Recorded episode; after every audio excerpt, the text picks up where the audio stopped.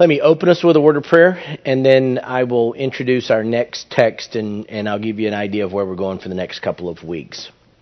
Dear Heavenly Father, we thank you for the relative ease and peace with which we find ourselves this morning. And Lord, each of us has issues, and there are trials and traumas in our life, but when we see true chaos like the victims of the shooting in California this week and now the victims of the fires that are raging, we realize that on any given day, other people have bigger concerns than us. And I pray for all those who have lost homes, lost property, who have lost loved ones in these fires that are raging.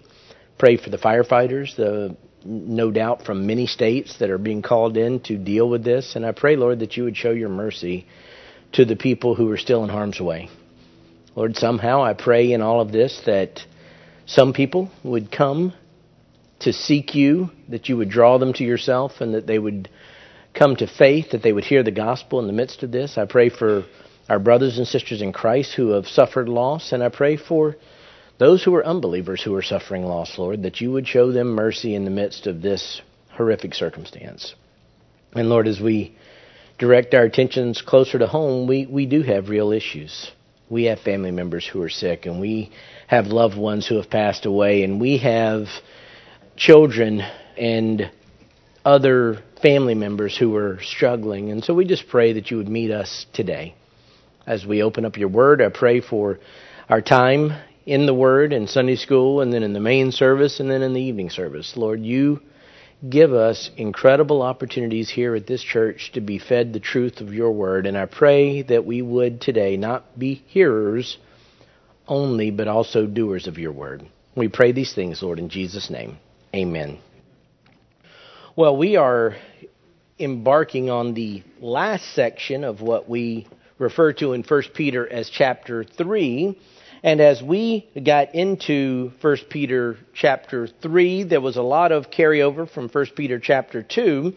But when a few weeks ago or months ago we got into 1 Peter chapter 3, verse 13, I mentioned to you that we were at a transition point in the book. The focus of 1 Peter really is to be holy.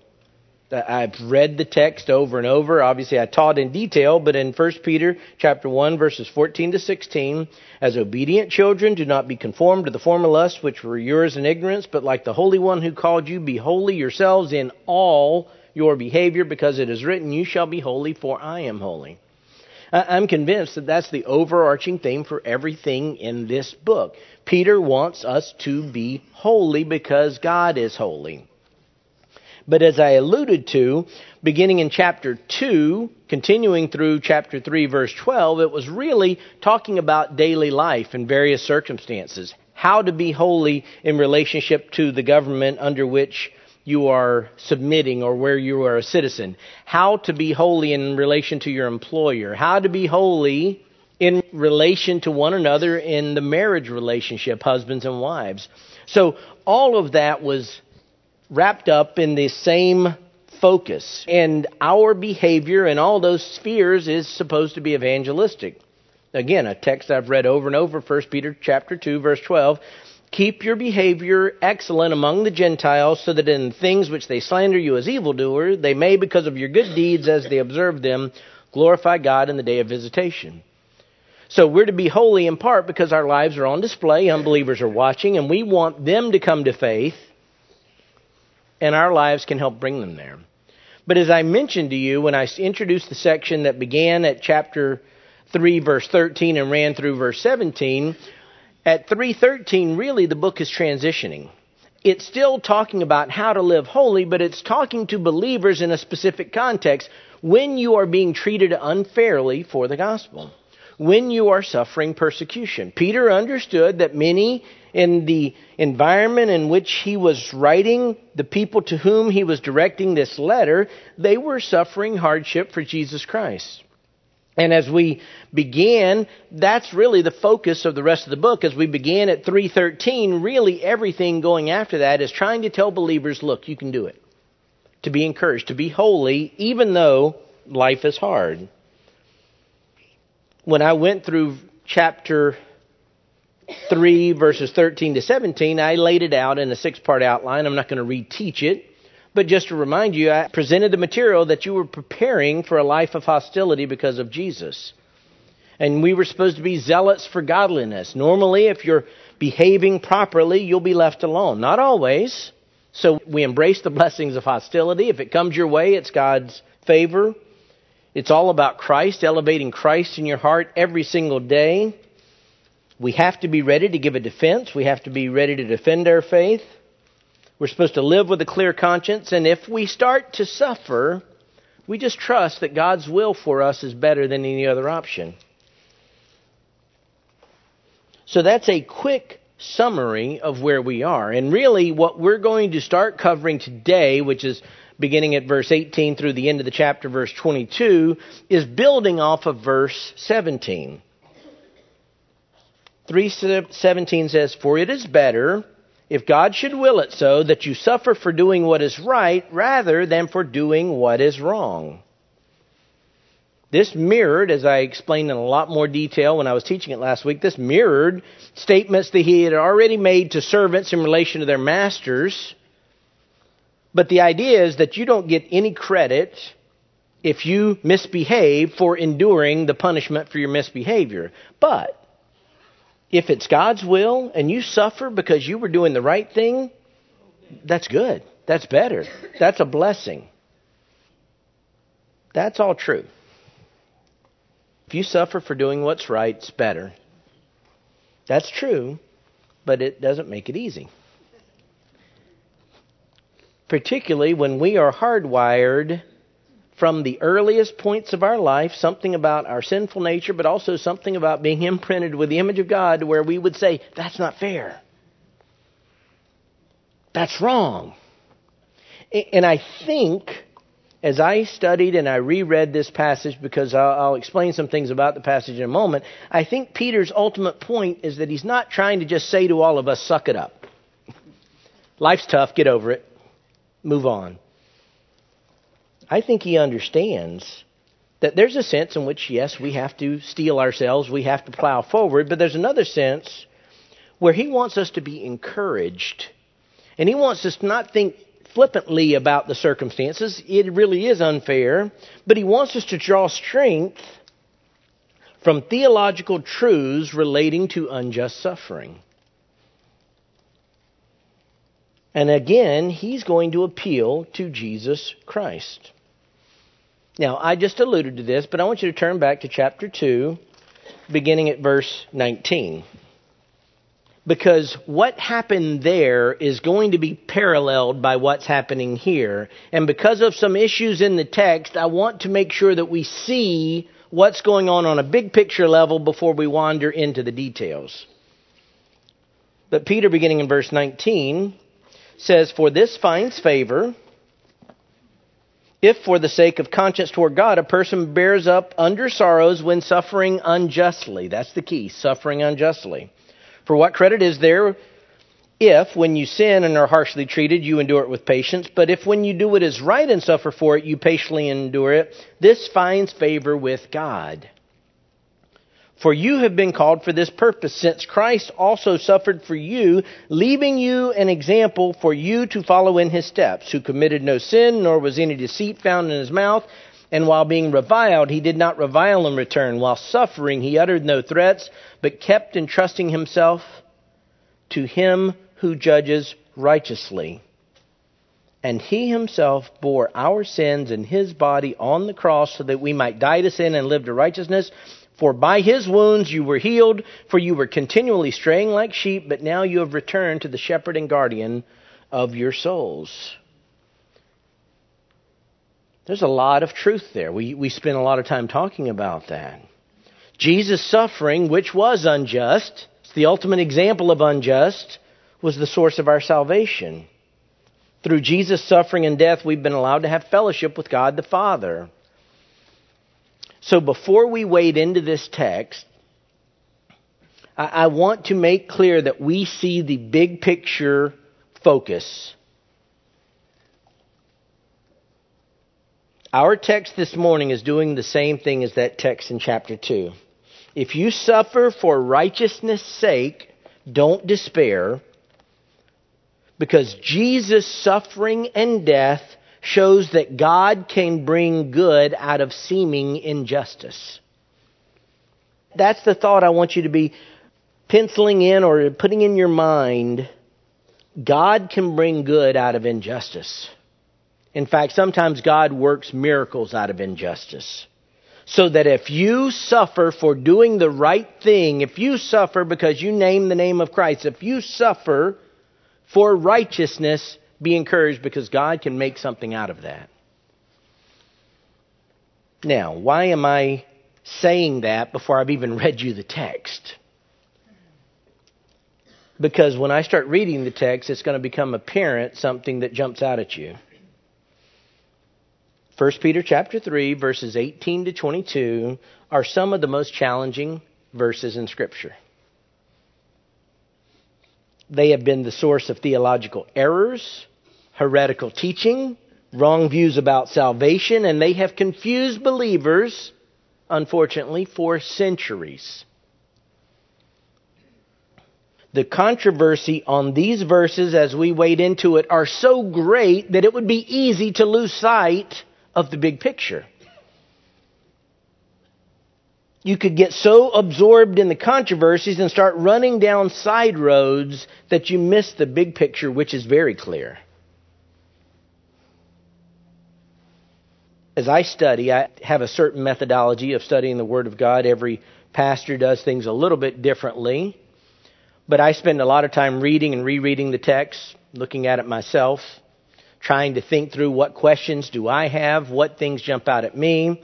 I've got pieces of paper I could show you for every message I've taught here where I have for each chapter of each book that I teach just written out and I've got all my penciled in notes. And I'm writing and I'm drawing circles and making references. I do that because I want to make sure I think about the verses, not just listen to what somebody else thinks about the verses. I want to wrestle with the text before I look to what do other experts say, what do other people say. But then, based on the book, and every book's a little bit different, after I've spent a lot of time doing that, then I start looking into commentaries. And the commentaries have different focus. Some commentaries are more focused on the Greek and the language. Some are a little bit more pastoral. Normally, a John MacArthur commentary is more pastoral. Some are a little bit more technical. And what naturally happens is as I'm studying a book, for example, like First Peter, I just gravitate towards certain commentaries. After I've read enough and I've studied enough, I realize, okay, these people are consistently close to where I think I should be. These are the ones asking the questions that I want to be answering. And so for this particular study in First Peter, I really have been relying mostly on five commentaries. I have two additional ones that I will consult. But unlike any other passage in 1 Peter, those five commentaries are all over the map. Not on the big picture, though. Not on the reason this is in the text. And that's why I want to, before I wade into this, really be clear as to what's occurring. So here's how I'm going to approach all of this. I can't go down every side road on the text when I get into them. And the controversy will come later weeks, not today. I'm going to mention the controversies because some of you are going to have preconceived notions about these verses, or some of you have study Bibles and it may have something in the footnotes that you look at, or some of you may have heard messages from good pastors dealing with these things. But I can tell you some of these verses are very, very controversial. So I'm going to just do what I normally do. I'm going to do my best to explain to you what I think it means. I will acknowledge some of the controversial aspects. I'll point it out because you're to, it's going to jump out at you, I think. And up front, I think it's possible, I would be almost certain that on some minor points of these texts, some of the elders at Lakeside, we would not agree with each other. We would not disagree on anything essential to the faith, anything essential to the gospel. We're all absolutely in agreement. And I think if I synthesize why is this in the Bible, we'd all be in agreement. But it's the details where we might have some nuances. But on the big picture again, it's here. So I'm going to read the verses now. I've got you uh, scratching your head just enough to wonder what's he doing? To read the verses, I'm going to go back to verse 17. We're studying verses 18 to 22, but since the lead in is verse 17, I'm going to read verse 17 again. And then we will get into start explaining what's going on. 1 Peter chapter 3 verse 17. For it is better if God should will it so that you suffer for doing what is right rather than for doing what is wrong. For Christ also died for sins once for all, the just for the unjust, so that he might bring us to God, having been put to death in the flesh, but made alive in the spirit in which also he went and made proclamation to the spirits now in prison, who once were disobedient when the patience of God kept waiting in the days of Noah during the construction of the ark, in which a few, that is, eight persons, were brought safely through the water. Corresponding to that, baptism now saves you. Not the removal of dirt from the flesh, but an appeal to God for a good conscience through the resurrection of Jesus Christ, who is at the right hand of God having gone into heaven after angels and authorities and powers had been subjected to him. I think even a cursory reading like that, you immediately see issues that are jumping up. And you scratch your head and wait a minute, that's not really. But let me make another point. I'm just going to read verse 18 and verse 22. For Christ also died for sins once for all, the just for the unjust so that he might bring us to God, having been put to death in the flesh, but made alive in the spirit, who is at the right hand of God, having gone into heaven after angels and authorities and powers have been subjected to him. No controversy. That's very clear. So I'm going to submit to you that those bookends are the big point. But we got to talk about what's in between because God included it in the Scripture. But the big point where there's no disagreement is verse 18 and verse 22. So here's how I'm going to approach this. It's a simple enough outline. I don't know how long it's going to take me to teach this, but I'm going to go through two proofs that God can bring good out of injustice. Two proofs that God can bring good out of injustice because, again, these verses are written to believers who could legitimately say that's not fair? And Peter's trying to encourage them. He's trying to help them press on. So, two proofs that God can bring good out of injustice. And the first proof is this the unjust death of Jesus secured our salvation the unjust death of Jesus secured our salvation. And we're going to spend our time this morning talking about verse 18. For Christ also died for sins once for all, the just for the unjust, so that he might bring us to God, having been put to death in the flesh. That word for is the transition point. That ties us immediately into verse 17. It's an important connector it's critical because remember, verse 17 was saying, look, if you suffer for doing what's right, that's okay. It's better to do the right thing and suffer for it, but it doesn't make it easy. So, Peter, in trying to encourage believers who could understand and cry in their hearts, this isn't fair points to the greatest injustice in human history. For Christ also died. Jesus' death on the cross, on a human level, was a travesty. It was unfair. It was unjust on a human level. The Roman legal system was certainly capable of corruption. If you read much history, it, was a cesspool of corruption, but there was an order to the system. There's a reason why they dominated most of the known world. There's a reason why their influence even today impacts the world. They had a developed and orderly legal system that kept all of the places that they would conquer and absorb in order. To this day, there are principles that were in place in the Roman legal system that are still applied around the world, particularly in Europe and even in the United States. And one of the normal rules of law, and it's not unique to the Roman system, but it was very important part of the Roman system, was that for someone to be convicted of a crime, there had to be evidence of guilt. Capital punishment was a normal part of things, but again, normally there had to be some evidence of guilt. Yet in Jesus' case, from a human perspective, despite countless people attempting to lie and bear false witness before the Jewish leadership, the reality is there was no legal evidence under the Roman system that would warrant Jesus' conviction and death. Pilate uttered some words that should have ended the entire thing with Jesus from a human perspective. Again, just in the standpoint of us walking around on the earth and our human interactions. In John 18 38, one, two, three, four, five, six, six words in English. But it says in John 18:38, Pilate said to him, meaning he was talking to Jesus, "What is truth?" And when he had said this, he went out, he, Pilate, went out again to the Jews and said to them, I find no guilt in him. This was the Roman authority.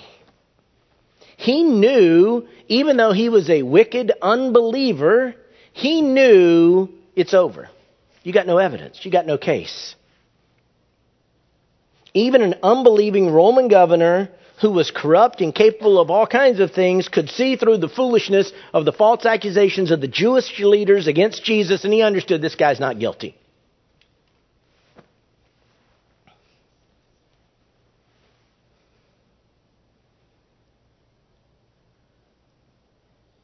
So that's a starting point for encouragement for a believer who's experiencing injustice, Jesus' death.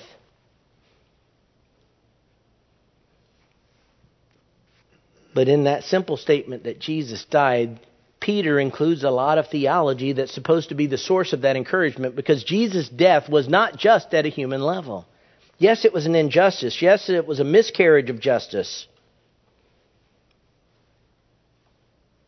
But we understand that Jesus had to die. And so Peter begins to relate some of the truths that are familiar to us, but again, they're encouraging for those who are suffering unjustly. So let's look at some of those truths about Jesus' death. For Christ also died for sins once for all.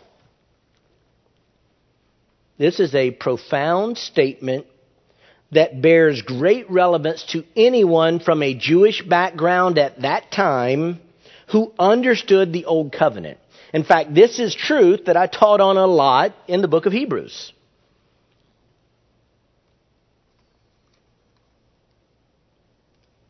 For a Jewish person, someone steeped in the Old Covenant, if they were aware of the Old Covenant, sin was dealt with by animal sacrifices. And it was an endless parade of sacrifices. Hundreds of thousands, probably millions, if we could go back and count over all the centuries at different times when the tabernacle or the temple was standing at various moments in history, when sacrifices were going on, it was a normal thing. And for a Jewish person, it was part of the Old Covenant, it was necessary. And yet, none of those hundreds of thousands or millions of animals dying could deal with sin. Hebrews 10:4 For it is impossible for the blood of bulls and goats to take away sins.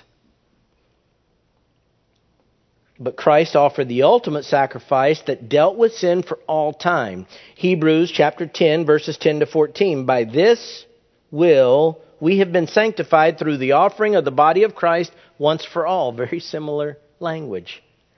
Every priest stands daily ministering and offering time after time the same sacrifices which can never take away sins. But he, Jesus, having offered one sacrifice for sins for all times, sat down at the right hand of God, waiting from that time onward until his enemies be made a footstool for his feet. For by one offering he has perfected for all times those who are sanctified. That's what Peter is saying. Christ also died for sins once for all.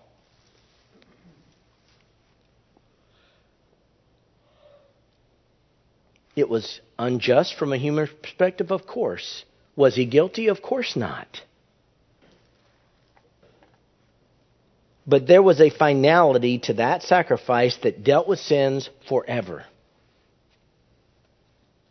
Jesus saying on the cross, John 19:30, "It is finished." Did Jesus die an unjust death? Absolutely. Was it unfair? On every level. Was it a miscarriage of justice and a perversion of a normally fairly stable legal system? Absolutely it was. But his death paid the penalty for our sins for all time, once for all, forever. It is done. Did he do it because we deserved it? Of course not. Peter says, For Christ also died for sins once for all, the just for the unjust. We could just add that to our business cards if we have them, just the unjust. That's us. Every one of us.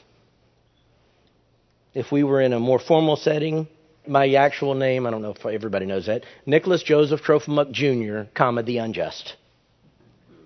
What is your name? Just add that to it. That's us. The just, the perfect one, died for sinners like us. This is basic truth, but we should never forget this, even when we're enduring something that we could say legitimately that's not fair.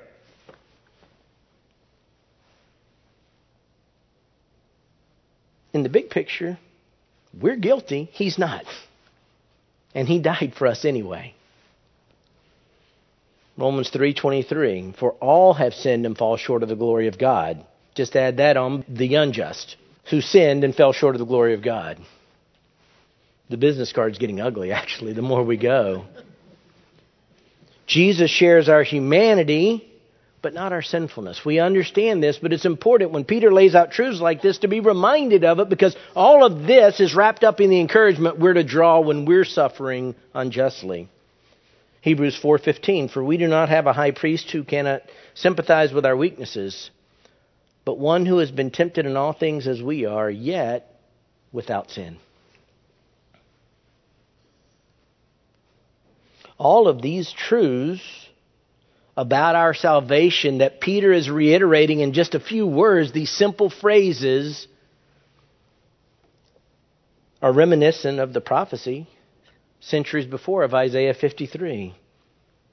Surely our griefs, beginning in Isaiah 53, verse 4, surely our griefs he himself bore and our sorrows he carried. Yet we ourselves esteemed him stricken, smitten of God, and afflicted. But he was pierced through for our transgressions. He was crushed for our iniquities. The chastening for our well being fell upon him, and by his scourgings we are healed. All of us, like sheep, have gone astray. Each of us has turned to his own way, but the Lord has called the iniquity of us all to fall on him, the just for the unjust.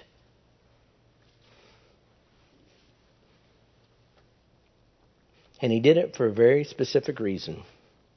For Christ also died for sins once for all, the just for the unjust, so that he might bring us to God.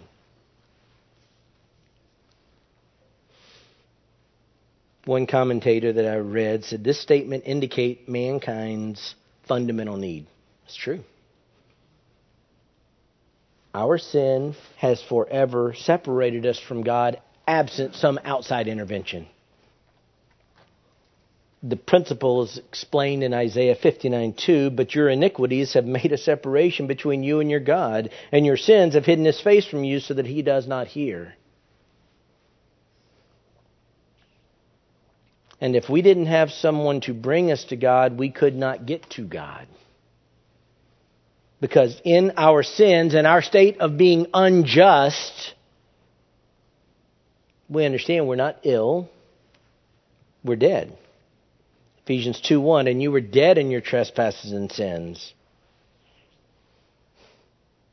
Ephesians 2, 5, the beginning of it, even when we were dead in our transgressions. Colossians chapter 2, verse 13, when you were dead in your transgressions and the uncircumcision of your flesh.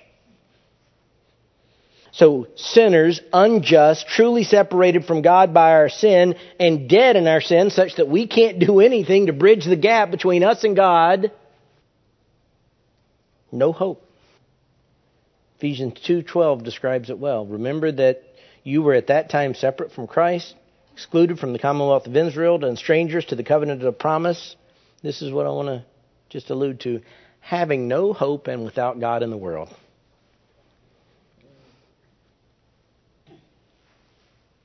So, because we were in that state, in our unjust state, Jesus suffered and Jesus died so that he might bring us to God. It's another one of those passages that makes it very clear we didn't come to God, He brought us. You couldn't bring yourself. You couldn't open the door. There was nothing you could do. If Jesus didn't do it, you wouldn't be saved.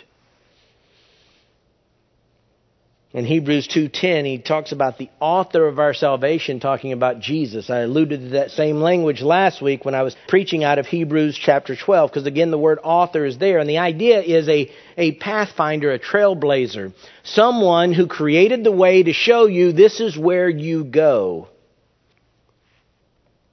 John 14:6 I am the way and the truth and the life no one comes to the Father but through me. Jesus showed how to get there. On our own, we couldn't even find Jesus. John 6:44 No one can come to me unless the Father who sent me draws him. John 15 first part of 16 You did not choose me but I chose you.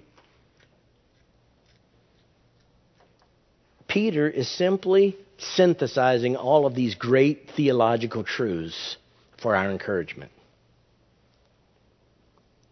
If Jesus had not suffered injustice if Jesus had not been treated unfairly at the hands of sinful, wicked men, we would not be saved. We would not have a relationship with God. There would be no hope. God can bring good out of injustice. He brought our salvation out of injustice.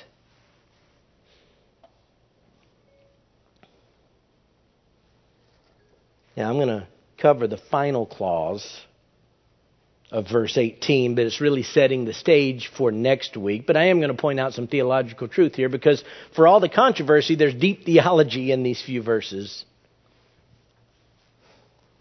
So I'm just going to finish 18 and allude to this, knowing that we're going to pick back up off this phraseology because of a contrast at the very, very end of 18.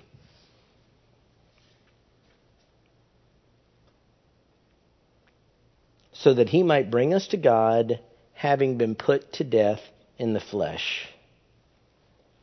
Again, the final part of 18 says, but made alive in the spirit, and we'll jump into that next week. But for now, there was a heresy circulating. It's not clear that it was fully developed at the time of 1 Peter, but it's a heresy that is addressed elsewhere in the New Testament. And it's addressed by that simple clause having been put to death in the flesh. Here's the point Jesus had a real human body, he really was fully man. So many times we can think, well, he couldn't understand what I went through. Yes, he could. Of course, he was without sin, but he had a real body. That's why the scriptures can say he was tempted in all things as we are. He understood pain. He understood loneliness. He understood isolation. He understood the sorrow of the passing of a loved one. He understood being tired. He understood being hungry. He understood being falsely accused. He understood it's not fair.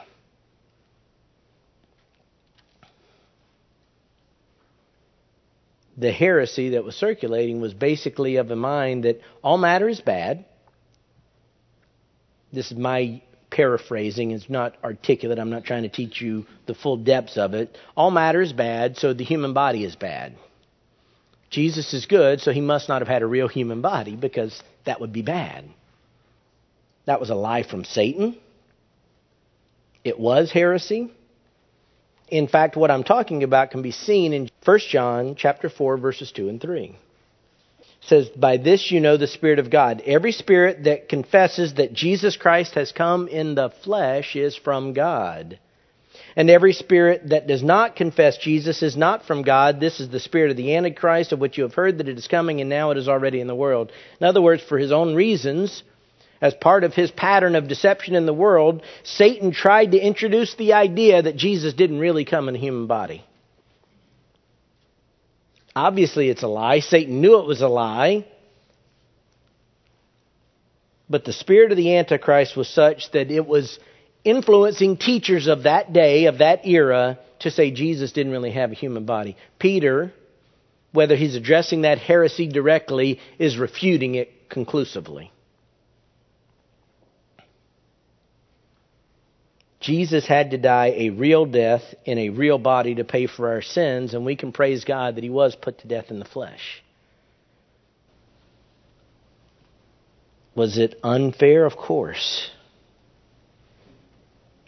But God brought ultimately our good out of that wicked event from a human perspective. The unjust death of Jesus secured our salvation.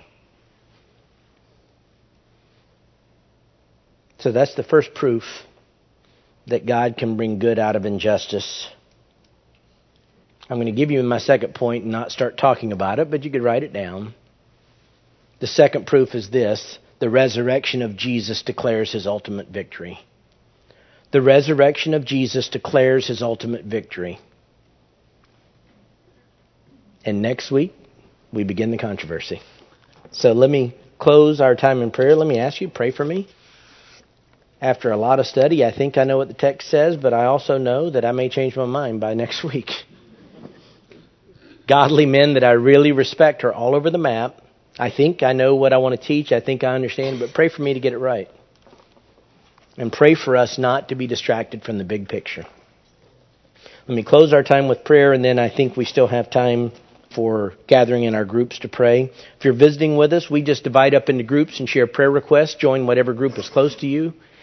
And then after you're done praying, we are done with our service. So join me as I close this teaching time in prayer. Dear Heavenly Father, I thank you for the death of Jesus. Lord, I catch myself even in articulating it, trying to be very careful.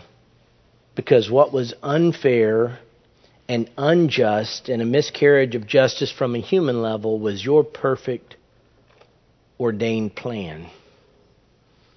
So I pray, Lord, that in my explanation I've not misstated anything in that regard. We understand that you brought good out of that injustice from a human perspective.